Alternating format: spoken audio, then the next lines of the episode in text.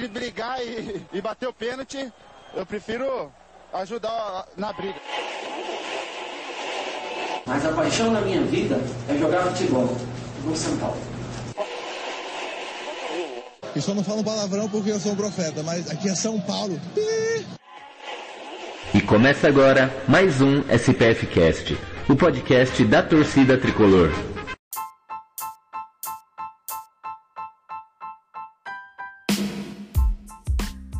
Salve, salve, torcida tricolor. Beto Silva que vos fala. Vamos aí para mais um SPF Cash, número de programa 167. Fazer esse pós-jogo, famoso expressinho, para falar desse jogo, mais um, né? Para conta do São Paulo na temporada. Mais um jogo vergonhoso. Pegamos o Lanterna e perdemos, fomos sufocados. Não criamos nada exatamente nada. Então, nos últimos anos aí, de 2012 para cá, eu só tenho a dizer uma coisa. São Paulo nunca me decepciona. Sempre me, me proporciona mais vexames, mais estresse, mais cornetismo. Depois eu sou o corneteiro chato. Mas eu não vou ficar aqui desabafando sozinho, não. Vou apresentar a bancada de hoje. Primeiramente ele, que sempre está aqui, meu companheiro de cornetismo. Boa noite, Leandro. Boa noite, Beto. Boa noite, bancada, que será apresentada ainda. Boa noite a todo mundo que está acompanhando pelo YouTube e também quem está acompanhando como podcast. É, o São Paulo é isso aí, né, gente? O que, que eu vou dizer desse time que conseguiu perder pro, pro Botafogo já rebaixado? O que eu vou dizer para Reinaldo, que conseguiu cavar aquela expulsão ridícula no jogo de hoje, e pro time que jogou como se tivesse comido uma feijoada antes? Não dá. Mas enfim, prazer estar aqui, obrigado novamente pelo convite e é isso. Boa. Vou chamar ela, que deve estar bem feliz com o resultado. Boa noite, Maria. Boa noite para quem, não é mesmo? é, mas enfim, para não ser mal educada, boa noite para quem está acompanhando no YouTube, no podcast. É um prazer estar aqui. Infelizmente falando sobre São Paulo, mas é isso, vamos que vamos. E ele, que vai chegar na canelada em cima desses jogadores do São Paulo. Boa noite, Felipe. Fala pessoal, boa noite. É difícil, né, cara, acompanhar o São Paulo cada vez mais. É, todo dia de jogo do São Paulo, acho que vocês é a mesma coisa que eu, aquela expectativa de que vai dar tudo certo. E eu queria mandar um recado pro Felipe Canela, ou oh, Felipe Canela, ó, nossa, mandar um recado pra mim mesmo. Mandar um recado pro Felipe Melo, né, que, Felipe Melo, você não derrubou um, um futuro campeão brasileiro. Você derrubou um bêbado de uma ladeira, que é o São Paulo hoje. Então não se orgulhe disso, não, cara. Fique na sua aí. Relaxa. Boa. É... São Paulo entrou em campo hoje para enfrentar o Lanterna do campeonato. O, o time que já está rebaixado, que nos últimos jogos tomou goleadas de todos os adversários. São Paulo precisava apenas, simplesmente, de uma vitória simples 1 a 0 para se garantir aí na fase de grupos e essa vitória não veio. São Paulo mais uma vez não conseguiu criar nada, nada, exatamente nada contra um time só de jovens que são promessas para o ano que vem disputar a Série B. Leandro, Igor Gomes e Gabriel Sara, nossos dois meias armadores, não conseguiram criar exatamente nada com um forte time do Botafogo. O que você tem a dizer dos nossos meias? Cara, é, é, é, sei lá, mano, tô bem puto. É muito ruim gravar logo após o jogo, especialmente um jogo como foi o de hoje, porque você fica muito puto da vida. E aí a, a, emoção ainda tá à flor da pele, então a raiva tá muito exacerbada ainda. Mas o Igor Gomes e o Sara hoje, ai, eles pareciam nem, nem, não era nem juvenil, parecia fraldinha jogando contra profissionais, sabe? É muito, muito, muito aquém o desempenho. Eles foram facilmente marcados pela, pela defesa do, do Botafogo, pelo meio campo e pela defesa do Botafogo, que é aquele sistema defensivo que não conseguiu parar ninguém durante o campeonato. O Botafogo ganhou, sei lá, cinco, seis jogos durante o campeonato inteiro. E hoje o, o meio-campo de São Paulo foi presa fácil pro, pro Botafogo. O ataque como um todo foi uma presa fácil. Então é, é bem preocupante. É, eu não sei até que ponto eles são eles estão abalados com a fase do time, ou se, se o desempenho deles, tipo, melhor que a gente já viu foi um, um lampejo, e o normal é isso aí, que já tá, a gente está vendo há 5, 6, 7 jogos. Então é bem, é bem preocupante, porque o São Paulo termina o campeonato de uma forma bem melancólica. Hoje era o jogo para a gente ganhar do Lanterna para ter a vaga direta para a Libertadores garantida, para que a gente não precisasse fazer nada no jogo contra o Flamengo. A gente já não, disputa o título, a gente poderia se dar o luxo, entre aspas, muitas aspas, de perder para o Flamengo, sem que isso fosse um agravante na nossa temporada. Agora não, agora a gente vai ter que arrumar pontos contra o Botafogo contra o Flamengo e ainda ficar de olho lá no jogo do Fluminense para ver o que, que vai sair, para ver se a gente vai ter realmente a vaga direta. Então, o Sara e o Igor Gomes foram lamentáveis, mas não só eles. Eu acho que eles foram mais um, um sintoma do todo do que propriamente a causa da, da má atuação do São Paulo. Então, eles foram muito, muito abaixo, mas, enfim, quem não foi abaixo hoje, né? Talvez o Volpe foi bem, pegou algumas bolas. O destaque para o Rojas também, que conseguiu entrar e acho que já fez mais do que o Vitor Bueno no ano inteiro. E, e aí o Souza também entrou bem, também cavou aquele pênalti mandrake que o Luciano perdeu. Mas no geral, meio campo, a criação do São Paulo inexistiu hoje. Uh, Maria, uh, Luan e Tietê, quem comeu a feijoada e quem comeu a rabanada? Acho que os dois comeram junto, né? Foi um almoço em família. Nossa, gente. Eu sei lá, esse time. Eu não consigo mais sentir raiva. Eu só, sei lá, eu, eu assisti rindo em algumas partes porque era isso, que, gente, não é possível. Que é, é realmente muito maluco a gente pensar que esse time tava disputando título. Aí você pensa que é nem isso que o, o Leandro falou. Será que foi tudo um golpe e o time é isso daí mesmo? Ou isso é mais, isso diz mais sobre o nível do campeonato do que sobre o São Paulo. Então, ai, foi, foi muito mal. É, realmente, acho que o Volpe foi o, o único destaque positivo, porque realmente o Luan Tietê, o Luan, que era o jogador que estava fazendo tanta diferença no time, que quando ele né, entrou e se consolidou na, na titularidade, foi uma das coisas que fez o sistema do Diniz dar certo. É, hoje foi muito mal. O Tietê, ai, teve, teve um lance que, que o Tietê ele, ele errou como fala, errou o passe, e aí ele errou, aí ele consertou, aí ele errou de novo e ficou esperando o árbitro marcar a falta. E, gente, não é possível, cara. Inacreditável. Mas é isso aí, né? Vamos e agora é, é ter que sofrer nesse jogo contra o Flamengo para poder ver se consegue alguma coisa. E, e é aquilo, ter que o Internacional tá, que, que fez os cinco gols na gente, agora tá dependendo de nós, então eu espero que não tenha nenhum Colorado ainda esperançoso, porque eu, no lugar deles, eu não teria esperança nenhuma, porque para depender de São Paulo depois dessa atuação contra o time que até então só tinha tido quatro vitórias no campeonato, mano, é surreal. É isso. É, pros torcedores colorados, eu só tenho uma coisa a dizer, né? Golpe tá aí, cai quem quer.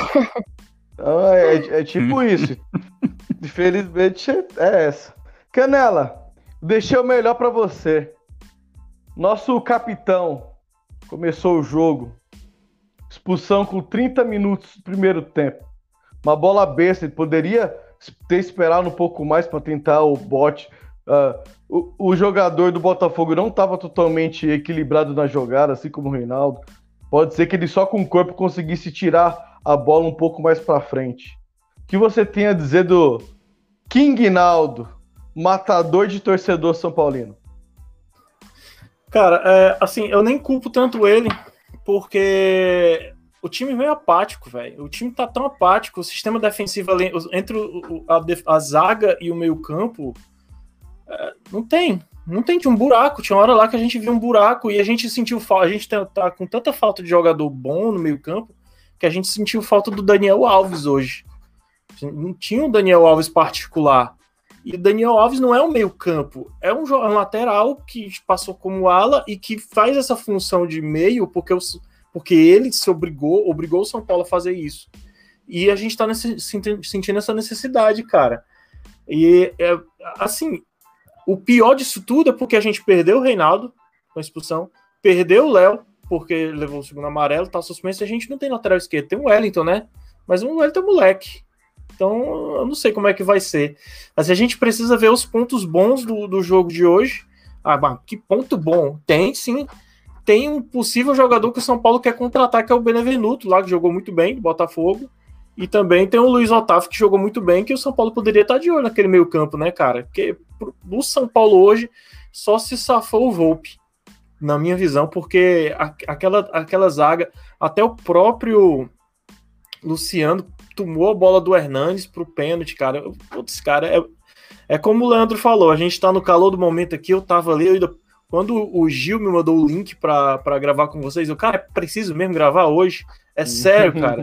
Vai já ter Big Brother. Porra.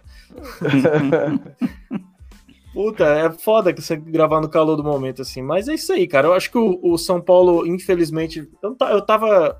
É, não tava nem aí para aquele jogo de quinta-feira, se o São Paulo ganhasse hoje, mas falando efetivamente, acho que o Fluminense merece muito mais essa vaga direta do que o próprio São Paulo. É muito triste dizer isso para mim, como torcedor São Paulino, para vocês também ouvir, mas o Fluminense tem jogado muito melhor, tem, tem uma evolução muito melhor, não é aquela fantástica, mas é degrau por degrau, e o São Paulo não consegue evoluir.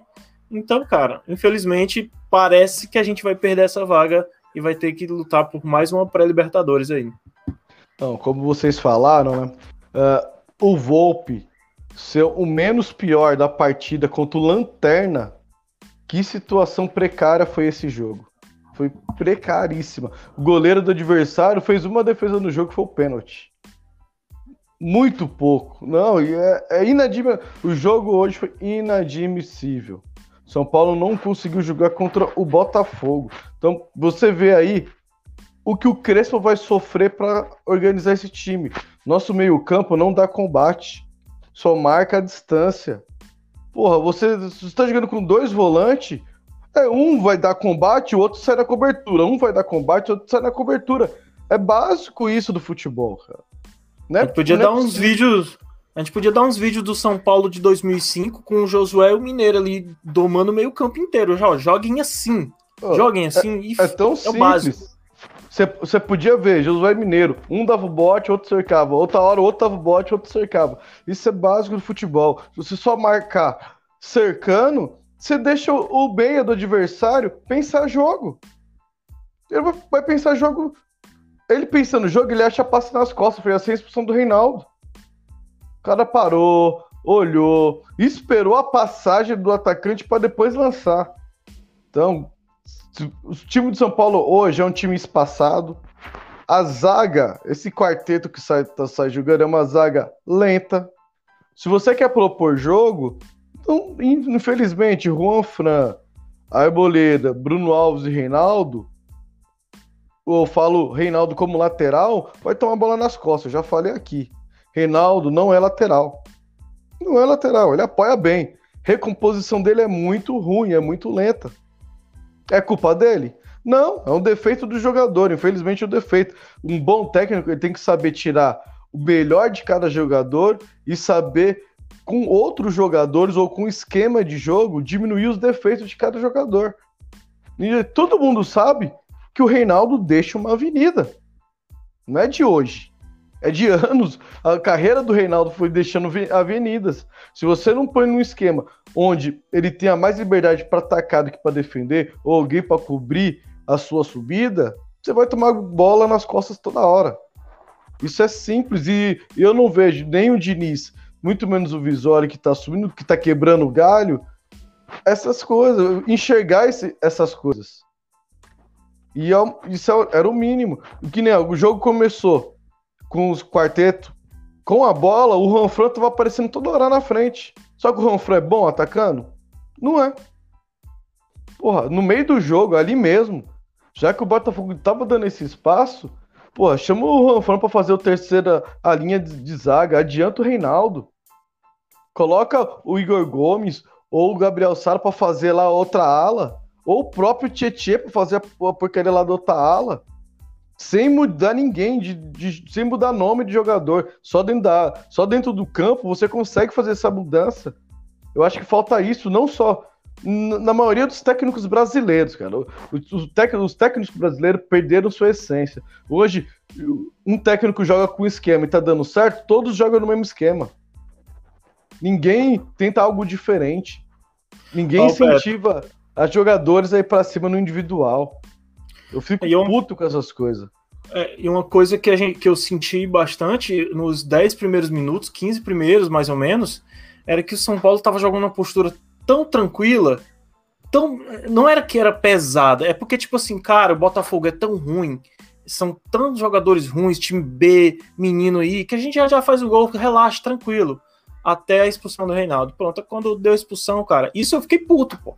Eu fiquei tão puto porque, porra, se o time é tão ruim, vai logo para cima, mata o jogo e brinca no resto do jogo. E toca a bola e testa o jogador. Não, cara, o cara fica naquele lenga-lenga, lenga. Mas é isso aí, o time de São Paulo é, tem, tem que ter um apoio psicológico muito grande ali. Pô. Tomara que o, o Crespo chegue com os dois pés lá na, no, nos jogadores e, e, e, e bote, bote, a realidade neles, né? Que, porra, vocês têm que jogar para ganhar, cara. Não pode ficar porque o time tá rebaixado, que não quer mais nada no campeonato e ficar brincando com a bola na frente dos caras. Os caras estão aí para mostrar o serviço pro novo treinador. E aí? É foda. E falar em mostrar serviço, é, vamos falar do Rojas, né? Deixar aí para vocês, ó, uma perguntinha para vocês. E aí, Leandro? Merece uma chance? Para mim, ele fez muita coisa. Em cinco minutos, ele fez mais do que o time inteiro hoje. É basicamente isso. Você resumiu seu, bem, seu poder de síntese foi ótimo em resumir a atuação do Rojas. Porque o time de São Paulo, o que me irrita muito não é o, o, o estilo de jogo, muitas vezes, de, de manter a posse de bola. Eu acho que é válido isso, né? Ah, enquanto você tem a posse de bola, você não vai tomar gol, pelo menos em tese, né? E aí, o que é o problema é o São Paulo não é nada objetivo. E o Rojas é um jogador que ele pula muitas dessas etapas, assim, né? Ele pega a bola e sai correndo, ele tenta jogada pela ponta e vai fazendo a diagonal. Então, é algo que falta no São Paulo. A gente já falou em vários episódios aqui do SPF Cash o quanto o elenco do São Paulo tá defasado nessa posição. E o Rojas acho que merece uma chance. Se a gente tem em vista que o, sei lá, o Tietê, o Vitor Bueno, o Igor Gomes, o Sara, sei lá, vários jogadores, o Pablo, tiveram muitas chances o ano inteiro, eu acho até um pecado não, não dar uma chance de verdade, assim, pro Rojas, que é um jogador que, a gente, que já é do elenco, já é nosso, e tá com contrato para vencer, se não me engano, né, tem pouco tempo para para o São Paulo decidir se ele vai ficar ou não, se vão renovar com ele ou não. Tá muito tempo parado, mas eu acho que seria uma, uma alternativa para mudar um pouco o esquema de jogo, para ter uma alternativa de um esquema diferente. Se o Crespo quiser manter a posse de bola como a marca principal do time dele, ainda assim eu acho que é válido ter alguém como o Rojas, que corre, que dribla, que tem a jogada individual que faz algo diferente do que a gente costuma propor no jogo. Então, quando o jogo estiver mais complicado, como estava complicado hoje, ter o Rojas, ter alguém com essa capacidade do drible, assim, e essa vontade de ir para cima faz toda a diferença para mudar a história de uma partida. É, e o Rojas não é aquele jogador que ele segue o protocolo, você tem que pegar e tocar. O técnico manda ele pegar e tocar pro lado, ele vai pegar. Se ele vê que ele tá no mano a mano, que tem uma brecha, ele vai para cima, ele vai dentro. Essa é a diferença, é o que falta pro São Paulo hoje. Teve muitas bolas que eu vi o Igor Gomes e o Gabriel Sara que eles pegavam num contra um. Não precisava nem de dar o, do, o drible no, no adversário, só conduzir a bola. Conduz a bola em direção ao gol, mas não conduz, toca do lado. Luan e Tietê parece cananguejo, é só pro lado e para trás, pro lado e para trás, pro lado e para trás. Porra, a Arboleda tu vai ter que o time? Isso é inadmissível, não pode. Arboleda armar time, Juan Fran armar time. Só que falta mais individualidade e confiança dos jogadores em pegar a bola e falar: não, eu tenho qualidade, eu vou arriscar uma jogada. Não é feio. Maria, hoje o São Paulo jogou sem o Daniel Alves, seu camisa 10. É, a torcida pega muito no pé porque a torcida vê ele pela história que ele tem no futebol e pela camisa que ele está usando, a numeração que ele está usando, ele tem que resolver a maioria das partidas. E pelo alto salário. Ele nunca foi um protagonista e para mim ele nunca vai ser. Só que ele, dentro de um grupo bom, ele vai render muito. E a gente viu hoje que o grupo do São Paulo é um grupo fraco, de jogadores em formação e jogadores que se acomodam muito rápido no elenco. Qual que é o fator Daniel Alves hoje, depois de você assistir esse jogo? Você mandaria embora porque pelo alto salário, porque ele não é esse protagonista? Ou você tentaria trazer no mercado aí dois, três nomes para colocar do lado dele para melhorar esse, esse jogo coletivo com ele? O que você faria? É, isso foi uma coisa até que eu vi o jogo com a minha mãe e a gente comentou, né? Que ah, o Daniel Alves não jogou hoje, mas o time continuou ruim de qualquer jeito. Então, assim, eu concordo com as críticas que são feitas ao Daniel Alves e eu sou responsável por, uma, por alguma, algumas delas, mas eu não acho que ele seja um jogador que, que entre na lista de dispensa. Eu acho que ele é aproveitável desde que ele seja colocado no devido lugar, desde que o se for o Crespo ou o Casares, ou enfim, alguém que está acima dele vai ter que trocar uma ideia com ele e falar: olha só, você é só um funcionário, você não é o dono do time, você não é o presidente, você é só um funcionário aqui, você é só um jogador.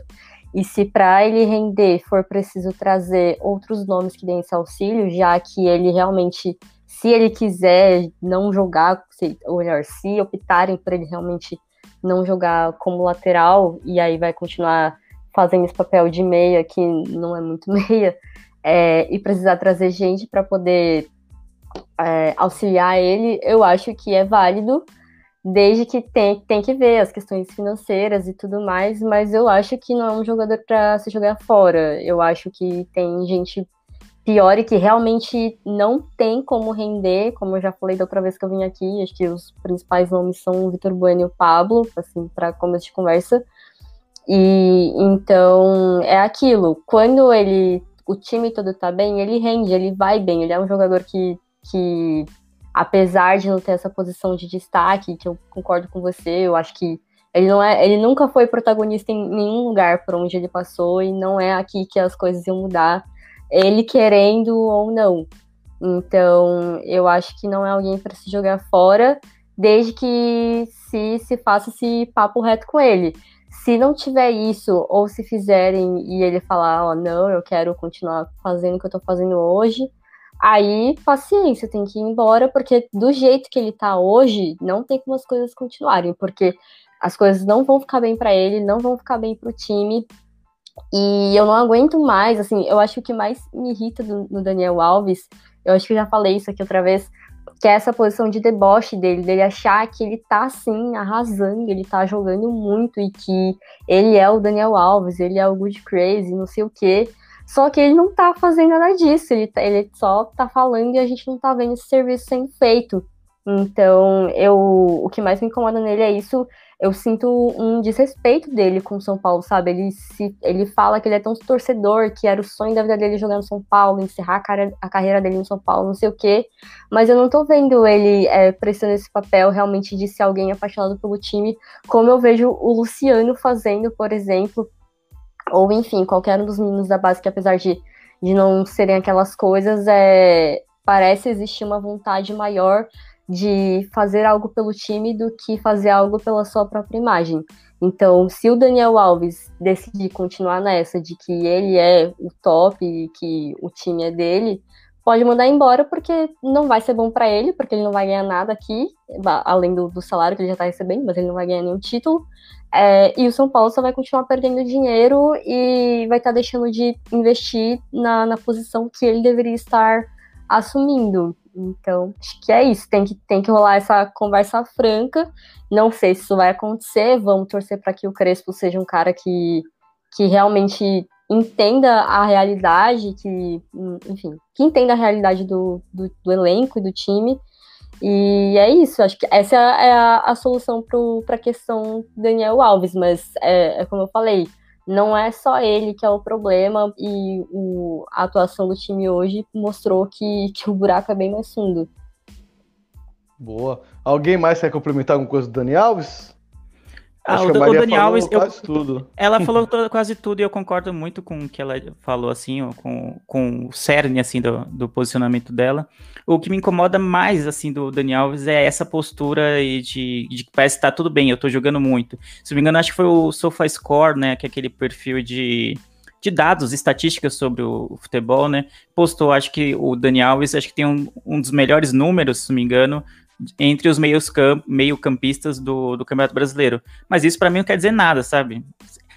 São estatísticas que, tipo, num todo, quando o cara tá bem, fazem diferença. Você consegue entender o porquê você enaltecer esse tipo de estatística. Mas o que eu vejo de estatística do Dani Alves é ele errando, pelo menos por jogo, uns 5, de 5 a 10 passes de 2 metros essa estatística, é, para mim, é muito mais incômoda do que ele lá, 98% de passes certos. Mas aí os que ele erra são de 2 metros. Ou então, e os que ele acerta também são passes muito curtos, não são lançamentos, não são tentativas de enfiada de bola e nada desse tipo. Então, se valer desses números, assim, tipo, acho que ele até retweetou, posso estar falando é, merda aqui, eu não sei se eu vi direito na tele, mas tipo, ah, grande coisa essas estatísticas, não, não vale. Você vai ver é, você vai ver assistência, você vai ver gol, tipo, passe decisivo, participações em gols, para mim que são estatísticas que realmente valem a pena, para mim não, não, não, não senti a diferença.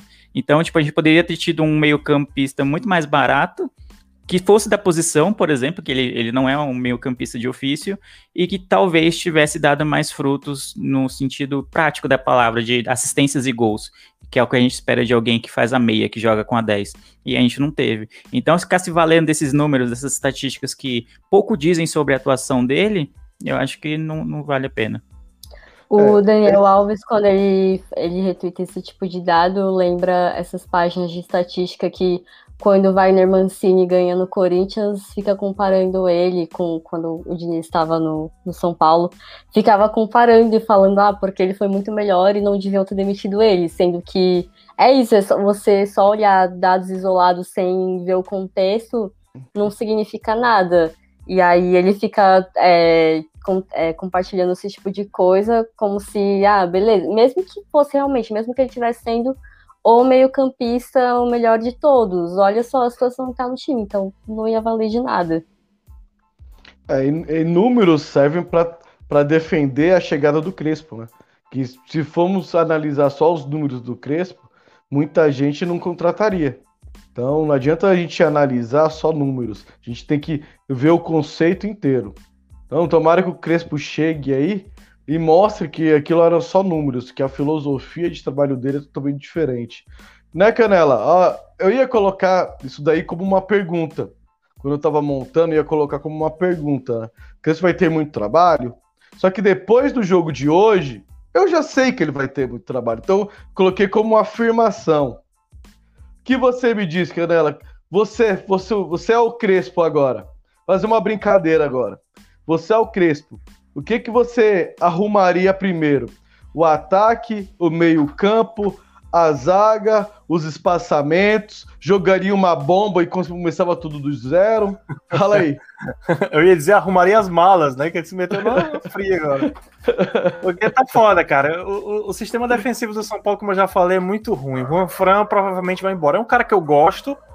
É um, é um, é um maluco que, que, que, eu vejo que joga, ele joga com raça, mas ele não já foi. Ele não é mais aquele do Atlético de Madrid. o Arboleda, para mim, não, não, consigo engolir ele, cara. Tem, São Paulo devia ficar de olho no Dedé, que tá aí fora do mercado, tá, tá no mercado, tá livre, né? Vamos ver se, se é de boa. Mas eu acho que o Crespo vai ter um puta trabalho, principalmente para ajeitar esse sistema de, de, de transição defesa-ataque, porque se você vê no jogo de hoje, o São Paulo estava tão desesperado em implementar uma filosofia de jogo. Não aquela filosofia do Diniz, mas que dê resultado, que que seja bem treinado e que, que se mostre no jogo.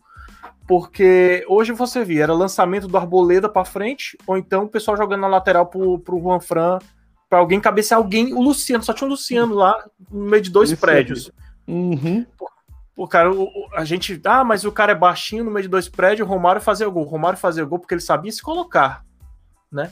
Luciano não é esse atacante que sabe se colocar tão bem assim para cabecear. Outra, Romário, né? E, aí, e outra, Romário, né? Romário, né? Então é, tem é muito o que fazer, é Romário. Ponto. Pois é. E, cara, eu, eu acho, eu já falei aqui, eu acho que vai ter que dispensar uma galera lá. Vai ter que ir uma galera embora. Eu concordo com a Maria, mandar o Pablo. O Pablo não rende mais no São Paulo, infelizmente, porque eu achei, era um salário, veio com um salário alto e eu achei que ia fazer muito gol aqui, não deu certo.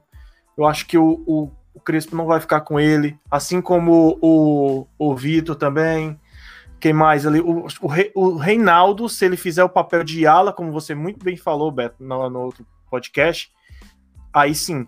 Tanto que quando ele foi expulso hoje, eu é, você percebeu que ficou uma, uma, um trio de zaga, né? Os dois zagueiros e o Tietchan voltou uhum. pro meio para cobrir ali.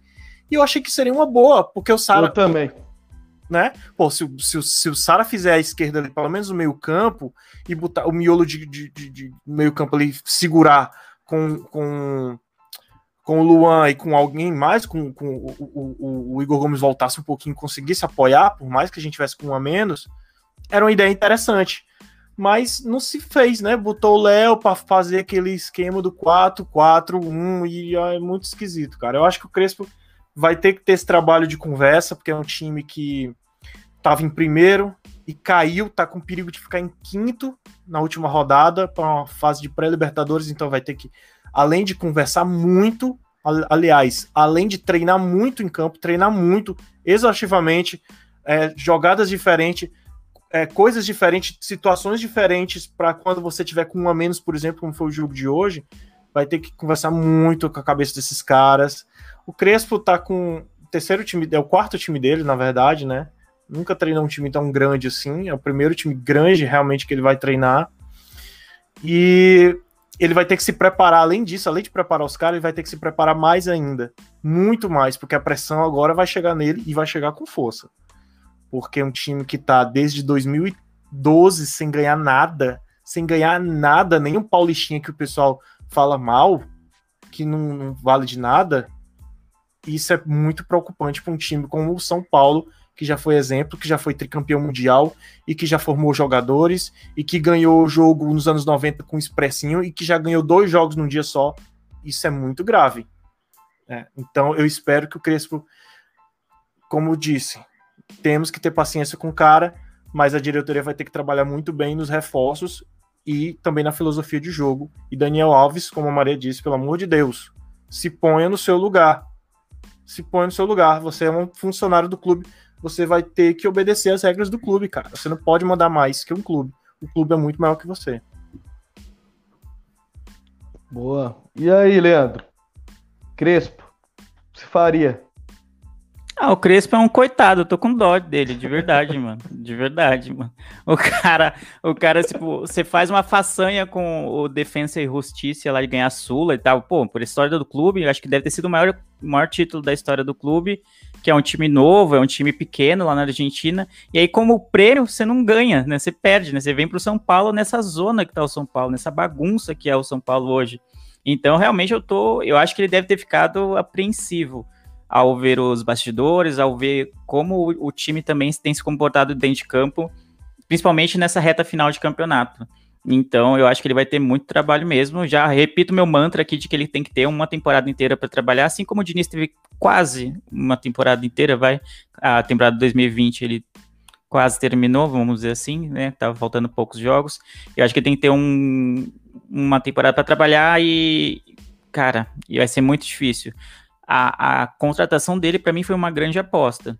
E aí, ultimamente, as apostas assim no, no, no, São Paulo não, não, não tem dado muito certo, né? Em outros clubes, tipo lá, o Palmeiras apostou no Abel Ferreira, que era, sei lá, a terceira, a quarta opção deles, e deu muito certo. Ganhar a Libertadores, manteve a solidez que o Vanderlei deu para que o time não perdesse muitos jogos e o ataque melhorou muito, né? O meio-campo e o ataque melhorou muito. Então, outros times apostaram em treinadores lá, talvez sem tanta convicção, sem, tanta, sem tanto planejamento e deu certo. Só que no São Paulo as coisas não têm funcionado dessa forma, né? Acho que enterraram um sapo lá no Morumbi naquele jogo do Tigre que nada dá certo. Então, acho que o, o, Crespo vai ter um trabalho absurdo, absurdo. Primeiro, para reformular o elenco, para ele decidir quem vai ficar, quem deve sair. Eu acho que tem que ser uma lista de dispensa bem pesada mesmo. E enxugar o elenco, tanto em número quanto em, em valor, né? Em valor de mercado. Porque, mano, é muito caro o elenco de São Paulo e tem dado muito pouco resultado. Por outro lado, a gente tem que ir ao mercado e contratar peças que nos faltam. Eu falei do Rojas, que pode ser uma peça que pode ficar, porque é uma, uma posição que a gente não tem muitas opções, mas o São Paulo tem que se reforçar. A, o, a zaga tem que ter alguém de confiança, e hoje em dia eu acho que eu, não, eu concordo com o Felipe que, que não tem. Tanto o Arboleda quanto o Bruno Alves parecem muito mais inseguros. Eu não sei se é um reflexo da fase do time ou se eles atingiram o auge deles e agora é só um declínio que a gente não vai ver mais bons jogos deles. Então fica complicado. A zaga, o, o sistema defensivo como um todo do São Paulo é muito, muito deficitário, assim, é muito exposto. E, e, ultimamente nem tem tido aquela desculpa da saída de bola do Diniz, que todo mundo criticava. Nos últimos jogos não tem tido. O Vô tem dado vários bicões para frente e também não tem criado nenhuma jogada por conta disso. É, e, cara, e aí, enfim, a bola tem batido e voltado. Então o Crespo vai ter muito, muito, muito trabalho. E a temporada já vai começar daqui a pouco, né? Nem terminou e já vai começar uma outra. Então é, é complicado. Então. É, é torcer para que uma aposta dê certo, mas é, tem que uma, ter uma conjunção de fatores para que isso dê certo num curto espaço de tempo. Eu imagino o time do São Paulo com a cara do Crespo, mas lá para a fase final do Paulista, eu acho. Sei lá, no mata-mata. Eu imagino que aí ele já tenha condições de ver quem vai ficar, quem vê quem vai sair, montar o seu time mais ou menos base, especialmente treinando, treinando não, né? É, experimentando contra os times do interior, né, no, no Paulistão, para chegar nas quartas de final, espero, do, do Paulista e ter um bom desempenho no mata-mata, já com um time mais perto do que, o, do que ele precisa ou do que ele imagina com esse elenco que ele tem. É, e você falou em fase, né? Acho que nós, torcedores, temos que saber uma coisa referente à fase. Fase, o que, que a fase faz com o time? Quando a fase é boa, jogadores ruins se tornam regulares. Jogadores regulares se tornam bons. E jogadores bons se tornam nível seleção. Isso na fase boa. Agora na fase ruim, amigo. Na fase ruim, jogador bom é regular, regular é ruim e o ruim é Pablo. O ruim se torna Pablo. Entendeu? Então, tem que saber esse pequeno detalhe de fase. Fase também é muito importante. Mas, Maria, acabou os problemas do Crespo para montar o time. Foi anunciado essa semana o retorno de dois jogadores, Hudson e Everton Felipe, os dois craques que voltam para vestir a camisa do tricolor. Resolveu o problema do Crespo? Ou deu mais problema para ele? Ai, só Jesus na causa, viu? É... Ah, o Everton Felipe, eu confesso que eu não me lembro dele, então, eu não tenho o que dizer, não, não vou julgá-lo sem, sem lembrar. Mas o Hudson não tem espaço no São Paulo para ele. A gente já teve duas oportunidades para poder ver isso. Então, eu espero que ele entre na lista de dispensa, porque eu gosto dele, porém não no São Paulo. No São Paulo não deu certo e eu não vejo por que ficar insistindo já que dá para se, se tiver como uh, lucrar em cima da saída dele, por mim, que ele vá ser muito feliz em qualquer outro lugar, porque aqui não, não tem como.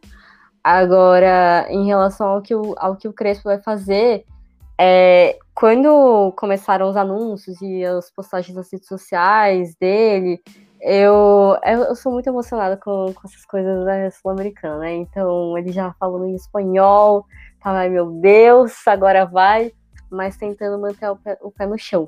E uma coisa, uma é, impressão que eu tenho é de que todo mundo que vem de fora é, para o São Paulo, seja para jogar ou para treinar, é, enxerga o São Paulo da forma que o, os torcedores ainda enxergam, como um time grande, como um time que precisa ser respeitado e tudo mais. E a impressão que eu tenho é que os jogadores que estão lá agora, eles não enxergam isso, eles não percebem, eles, eles tratam como se fosse um time qualquer, eles estão jogando em qualquer várzea do Brasil. Então, eu espero que, que como o Crespo ele vai precisar fazer esse trabalho psicológico muito forte com os jogadores, porque não é possível que um time que estava disputando o título é, tenha tido essa, essa queda, porque na verdade todo mundo era ruim, enfim, eles estavam só enganando. Então, eu acho que realmente é uma questão psicológica, é, é um lance de, de confiança. E eu acho que as, as, duas coisas muito importantes que ele vai ter que fazer, além das coisas óbvias, que é fazer lista de dispensa, trazer jogador e ele trazendo um olheiro na, na comissão técnica, acho que isso é uma coisa bem importante para isso, já que o São Paulo não vai ter tanta grana para poder trazer grandes nomes, então é importante ter um olheiro que enxergue é, jogadores que, que não são tão óbvios. É, mas duas coisas que eu acho que é importante que ele faça é primeiro esse trabalho psicológico que vai ser muito necessário, espero que ele consiga fazer com que os jogadores enxerguem o mesmo São Paulo que ele que ele está enxergando, ou que pelo menos ele mostra na internet que ele ainda que ele ainda vê e que ele é, faça um time flexível, porque isso era uma coisa que me incomodava muito no Diniz e que aparentemente isso ainda está implantado no time, de que o time só tem um jeito de jogar, e aí se um cara é expulso ou se um se machuca, que foi o que a gente viu com o Luciano no final do ano passado, aí balbal, aí vocês que, que se virem e não tem que fazer, porque a, os jogadores que, que são que estão na reserva, eles não têm a mesma qualidade técnica, ou sei lá se o treinamento que eles fazem é diferente, porque não conseguiu é, encaixar depois que o Luciano saiu, e aí a gente viu hoje também quando o Reinaldo foi expulso. Então, que ele, além de treinar muito, que ele treine formas diferentes de jogar, um time que seja adaptável para o momento, porque o Diniz ele só tinha uma forma de jogar e que deu muito certo por um tempo, mas se qualquer coisinha acontecia, e isso ia acontecer, porque não tem como um time ficar intacto num, uma temporada toda e ainda mais com sem ter tempo de descanso, que, que foi que a gente viveu agora por causa da pandemia, é, ele, ele vai ter que, que, criar algum, o Crespo vai ter que criar alguma coisa que, que, que, seja flexível e que ele seja flexível também, né? Todo mundo fala que ah, ele, é, o, ele é muito parecido com, com, com o esquema do Diniz e tudo mais, por, por conta da, de ganhar muito, de fazer muito gol, mas levar muito gol também. Por mim, tudo, isso não é, isso para mim tanto faz. É, desde que ganhe os jogos tá ótimo, mas acho que um para mim o mais importante que ele tem que fazer é criar é, um time flexível que saiba se adaptar quando esse tipo de coisa acontece durante o jogo ou para os próximos jogos, até porque o São Paulo vai disputar várias competições diferentes, com todas essas adversidades aí de, de pandemia ainda. Então, essas são duas coisas que, independente de quem ele tirar ou, ou trazer para o time, ele vai ter que fazer esses trabalhos, senão ele pode trazer o Messi e o Cristiano Ronaldo em, em, alta fase que não ia fazer tanta diferença. Boa. É, eu acho que referente ao jogo e, a tem, e o Digo Crespo aí, a gente mensurou bastante. Só faltou eles, os craques, bola cheia e bola murcha. Se, que, se é que teve algum bola cheia, né?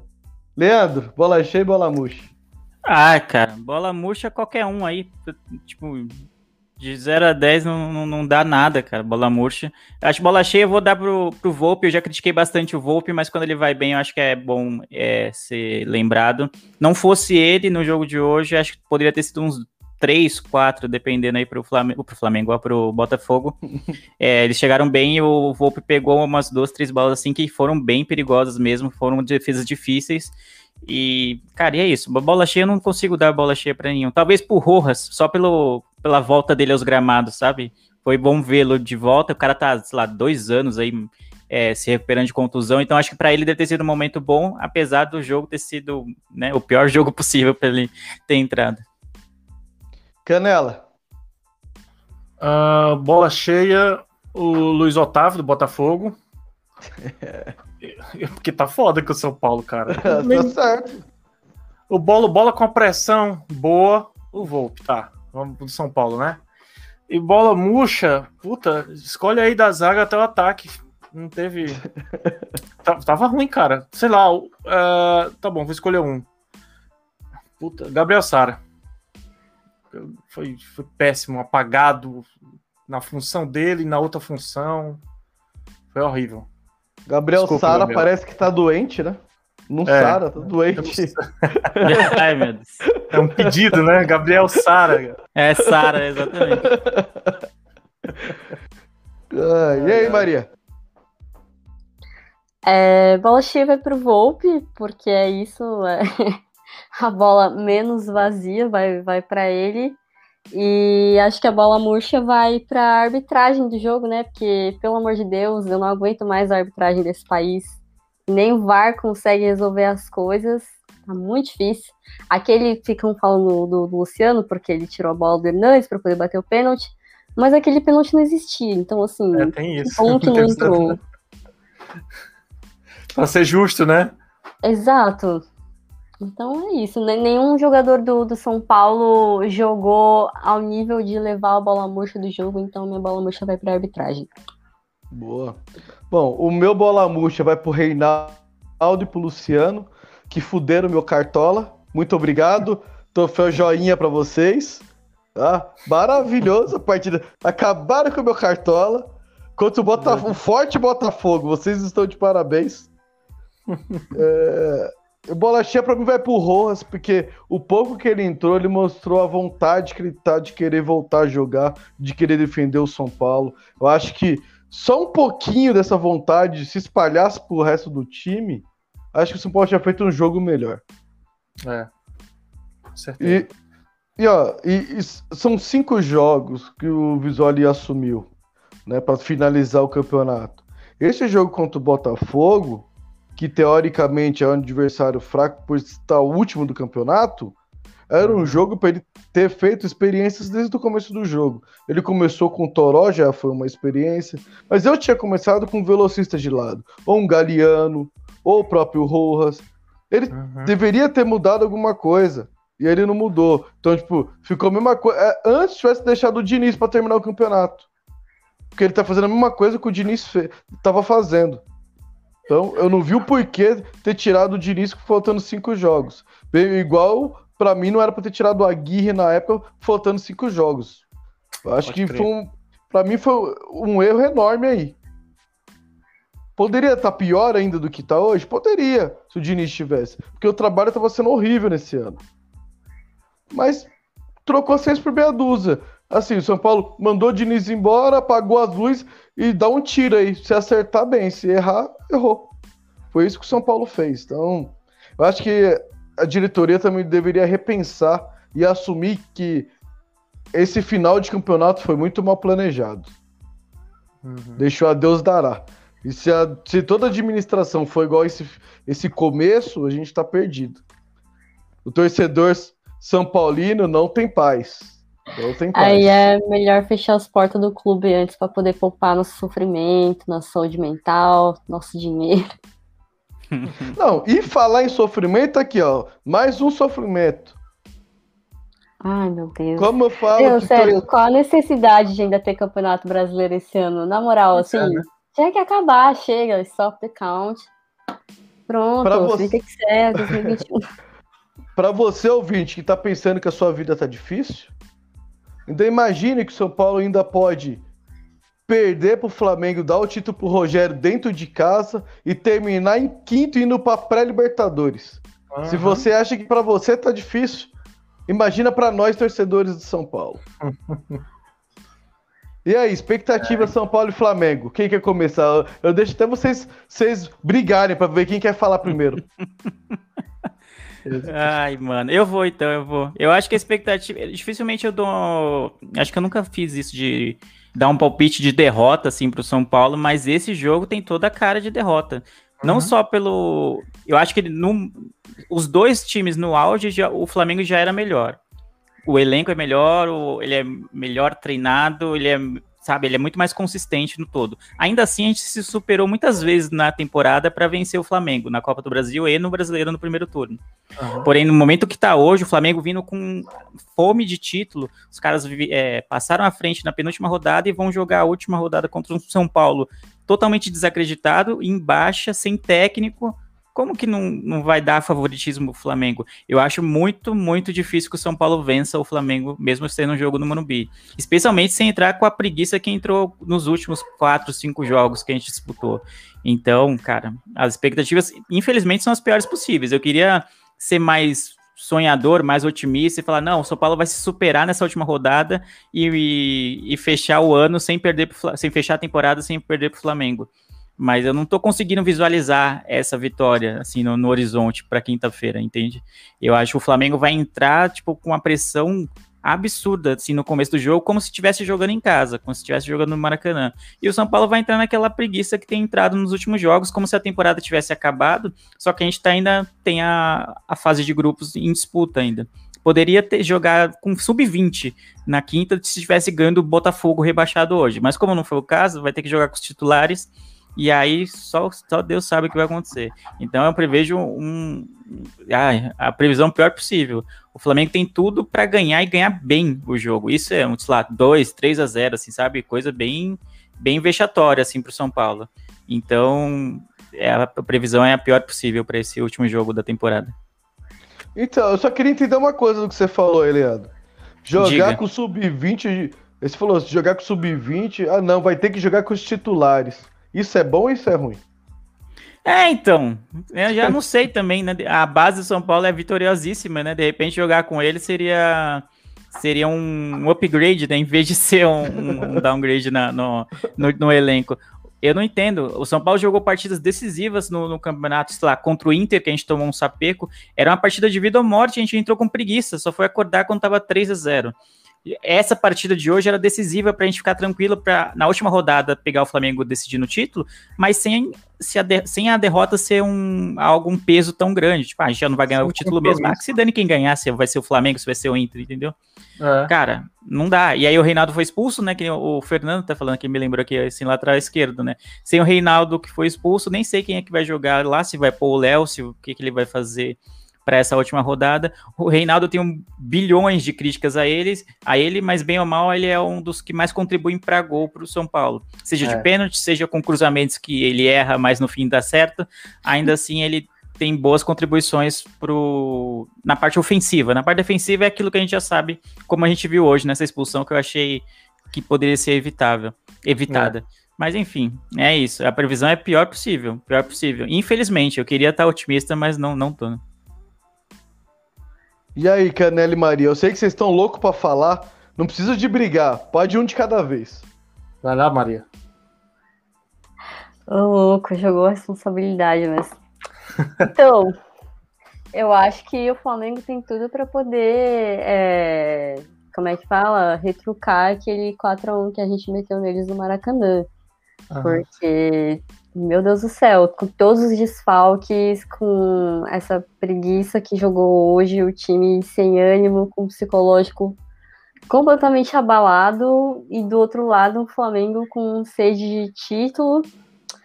Então, assim, é... eu não sou a pessoa mais otimista do mundo em qualquer circunstância, mas dessa vez também eu realmente não sei. A não ser que aquele torcedor do Inter que falou que estava disposto a injetar um dinheiro no São Paulo, aí quem sabe. Não sei, aí a, a situação pode mudar, mas do jeito que as coisas estão, eu não tenho nenhuma expectativa de positiva. Sei lá, gente. Porque assim, a, a impressão que dá é que para os jogadores já acabou, entendeu? Ali ele é, acabou a Copa do Brasil já era, acabou a temporada, porque olha o, o nosso retrospecto, São Paulo em 2021 tem só uma vitória, né? Então, sei lá o que, que, vai acontecer nesse jogo. Realmente, só Deus no comando. Se, se vier com uma vitória também. Aliás, se, se vier com vitória, eu vou ficar bravo, entendeu?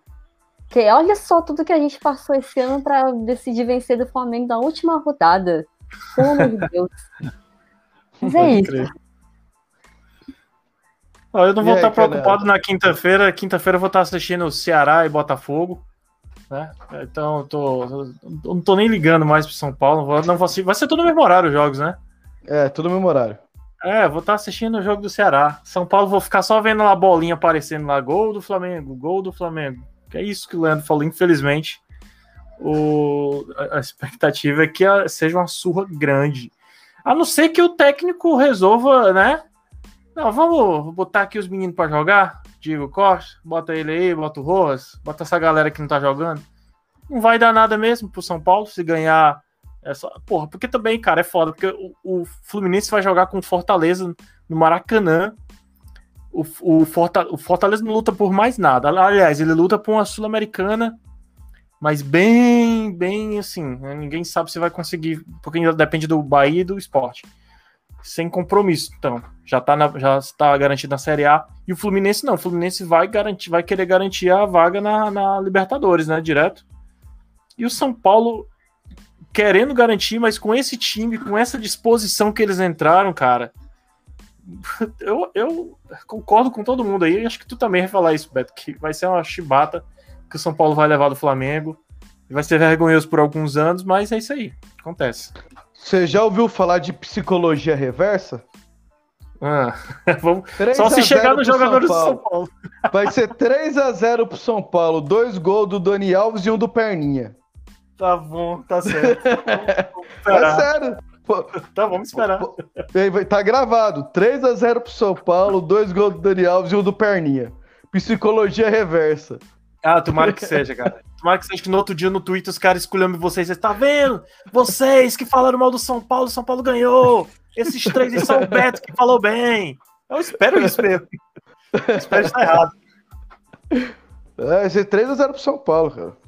Bom, eu não vou falar mais nada de São Paulo e Flamengo, não. Eu vou falar de BBB, que tá mais legal, cara. Mais legal. Vamos falar de BBB. Quero saber qual a porcentagem que a Conká vai sair hoje. Não, amanhã. É amanhã o paredão. Amanhã, é, amanhã. Ah, não, tô... No caso, é, que, ah, não, é, quando é, sair o é, quem estiver ouvindo. É. Só que eu acho que vai ser pouco. Sabe por quê? Porque eu vi agora no Twitter que subiram a hashtag italianos. Eu fui ver o que diabo era isso de italianos. Tem um monte de italiano votando no Gil. Porque teve uns brasileiros que tiraram uma galera lá do do BBB da Itália, que os italianos adoravam e os brasileiros não gostavam, tiraram aí, ah, é? Pois então vou descontar lá. A Concava vai ficar. Aí eu sei, eu sei qual foi essa história. Tem uma brasileira no BBB Itália. E ah, aí é? ela era bem polêmica ah. lá, o pessoal da Itália não tava curtindo muito ela. E aí o, o pessoal do Brasil soube que tinha uma brasileira lá e começou a votar em peso para ela ficar nos paredões, entendeu? E aí Olha deu certo. Acho que ela chegou até a final. Não sei se já acabou o BBB de lá. e aí os italianos, em represália, estão querendo melar o esquema, né? De que é, é, a saída clara da Carol com K, né? E aí eles estão voltando no Gil, que seria o menos votado pela lógica, para tentar virar o jogo, mas não, não vai rolar, não. Não vai rolar, não vai rolar mas não vai dar o, o, o recorde. O recorde, mundial, né? né? Porra, o recorde tá italianos querem subestimar o poder do brasileiro desempregado.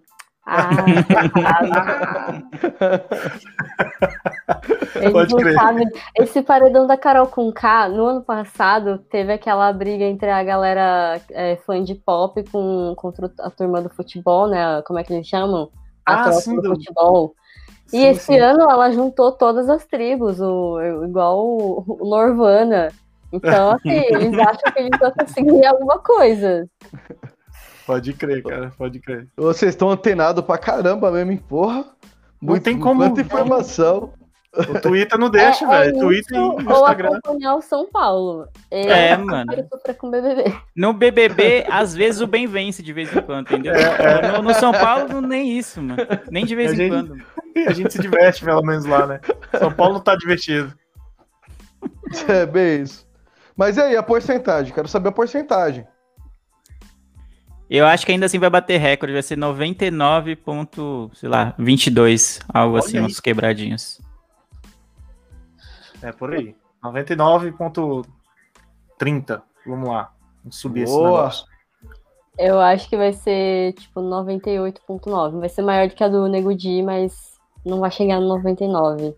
A do, a do Nego Di foi 98.76, não? Foi, foi, foi então, foi 98.76, eu acho. Ah, Isso. Hum, boa. Aí, eu, eu acho que vai ser 101. Ah, não, não dá pra ser 101, né? que pena, velho. Que pena. Mas eu acho que chega no 99, sim. Então eu vou cravar no 99 redondo. Pronto. Nossa. Não vai dar, mas tudo bem. Ei, vai ser bem aleatório. Os meus palpites é tudo aleatório, né? É 3x0 pro São Paulo contra o Flamengo. Acredito é. em tudo. Você vê? Bom, é, eu acho que essa terapia em grupo foi boa. Um desafio para os meus companheiros de bancada, que é gravar é. após o jogo um jogo ridículo como esse. Eu já tô acostumado, eu tô calejado, porque os últimos anos foi triste, é, é triste eu dizer isso, mas eu já tô calejado a gravar pós-jogos decepcionantes. É, meus amigos é bom, experiência nova, proporcionar experiência nova para eles. Mas é isso. Uh, vamos encerrar por aqui. Vai lá, Leandro. Considerações finais, Jabazinho, Milp está aí. Parabéns, mil inscritos. Manda bala. É isso aí, miopia toda semana no seu feed. Então, se você gosta é, você que está aqui, provavelmente você é São Paulino, então você já tem uma vida sofrida. Então, se você quer uma coisa mais leve para o seu dia a dia, para sua segunda-feira, você pode ouvir o Miopia, que é o, é o, podcast que eu participo. Ele é semanal, toda segunda-feira tem um episódio novo. A gente fala de séries, de filmes, de cotidiano e afins. Então, ouça lá, procure na, no Twitter ou no, no Instagram pela arroba podcast Miopia. E é isso. Obrigado pelo convite de novo, Beto. Tamo junto. Infelizmente é isso. São Paulo não, não, não nos deixa ser feliz. Essa é a verdade mas a gente insiste porque a gente é guerreiro, não desiste, né? Estamos na boa e estamos na ruim, né? Então, como essa fase ruim tá, tá durando bastante, espero que um dia, em breve, a gente esteja num pós-jogo falando, sei lá, de um título num, num, futuro não tão distante, porque tá difícil, embaçado. Mas enfim, obrigado, bancada. Prazer participar com vocês novamente. Obrigado a todo mundo que acompanha no YouTube também tem, e quem tá ouvindo como podcast posteriormente. Boa. Aí lá, Maria, considerações finais. Gente, então é isso, né? Quando a, acabar a gravação, vou ali no meu travesseiro chorar um pouco. Brincadeira. É, obrigada pelo convite, foi ótimo, apesar de São Paulo. E para quem, quem curte conteúdo sobre futebol, mais ligado a questões sociais e política, é, convido todo mundo a conhecer o Contra-Ataque. Somos um podcast, mas também estamos no Medium, escrevendo reportagens. Estamos nas redes sociais, procurem por lá, é arroba o contra-ataque tudo, o símbolo é uma bola de capitão. E é isso, estamos aí falando sobre outras coisas além de São Paulo, porque a vida é isso, né? Que bom, que bom que a vida é mais que São Paulo. E é, obrigada pelo mano. convite e estamos juntos. Até a próxima. Vai lá, Canela, considerações finais. Uh, Maria, o contra-ataque é com IF ou sem? Depende da, do lugar onde você for procurar. Tem algumas que no Instagram é arroba o contra-ataque tudo junto, no Insta e no Facebook, ah. e no Twitter é com underline, é o underline contra underline ataque. Ah, legal, legal. Para deixar claro para quem for procurar, né? Porque vai dar complicado. É verdade. Bom, é isso aí, mais um, obrigado pelo convite, apesar da raiva, né? Pelo menos aliviou um pouquinho a pressão da cabeça, porque é foda, cara. Eu tava muito mal ali. E ainda bem que a gente. O Fernando tava, what the fuck? Falando de BBB, mas é porque tem que fechar uma hora de podcast, o Fernando. Não tinha assunto, tava com medo de uma hora. Bom, eu também tenho um podcast de futebol que eu solto de vez em quando lá algumas conversas. Inclusive, já convidei o Beto e o Leandro, e eu te convido também, Marino, saber que existe um podcast de futebol para a gente gravar sobre o Brasileirão, falar dos outros times também. É... E tem um turno livre, eu faço parte do turno livre lá, o guarda-chuva de podcast, que tem podcast de quadrinho. Tem... Esses dias a gente vai saltar um podcast sobre o... a série da Netflix, Cidade Invisível, lá, que tá fazendo sucesso aí, né? Eu não vi, mas dizem que é bom, como diria o Silvio Santos. Uh, e é isso. Acessa lá Turno Livre. Ah, sexta-feira, a gente. Sexta-feira. Sexta-feira é dia 25, 26? Não sei. É 26 de fevereiro, né? Sexta-feira é a gente. É? é 25? Hoje é 22. Não, sexta é 26. Sexta é 26. 26, 26. 26 de fevereiro a gente vai fazer live lá. Voltar a fazer live lá na Twitch. É, turnolivre.barra Twitch, uma coisa assim. Procura no Twitch, entra no Twitch e procura Turno Livre. Tô passando vergonha que eu não sei o meu próprio canal, mas é porque é, é difícil. A gente vai fazer uma live falando de qualquer coisa, assim, só para descontrair mesmo, algum, algum assunto que surgir aí. Pode até falar de BBB, sei lá tô assistindo pra caramba. Falar de Attack on Titan, porque eu tô apaixonado por esse, esse, esse, esse anime, foda pra caralho. E é isso. Turnolivre.com tem tudo lá, guardativo de podcasts, você vai se divertir. É isso aí. Quero agradecer meus amigos de bancada, quero agradecer a vocês que têm essa paciência para ouvir nossas baboseiras, ouvir nosso espurro que é falar do São Paulo que é muito difícil para a gente, como é difícil para vocês. É uma terapia em, em, grupo. Se a gente não faz isso aqui hoje, pós-jogo, para dormir ia ser mais complicado. Agora eu já tô leve. Acho que Pode já dá para mim. É. Já dá para dar aquela deitadinha e dormir, entendeu? Porque meu travesseiro é. ia ser como deitar no tijolo. Eu já deu aquela é. aliviada. Então, agradecer a vocês. Tamo junto. Logo mais, provavelmente, ou quinta ou sexta-feira, a gente vai estar tá com a live aí de novo para falar do encerramento do Brasileirão, que poderia acabar hoje, mas infelizmente temos que sofrer por mais uma rodada. Aí a gente volta aí com mais conteúdo, com mais resenha e com a certeza que eu acertei o placar 3 a 0 pro São Paulo. Tamo junto. Espero que sim. Oh, antes de terminar, para quem tá ouvindo aí é, e tá chegando agora, não sei como, não esquece de se tornar o padrinho do, do SPF Cash.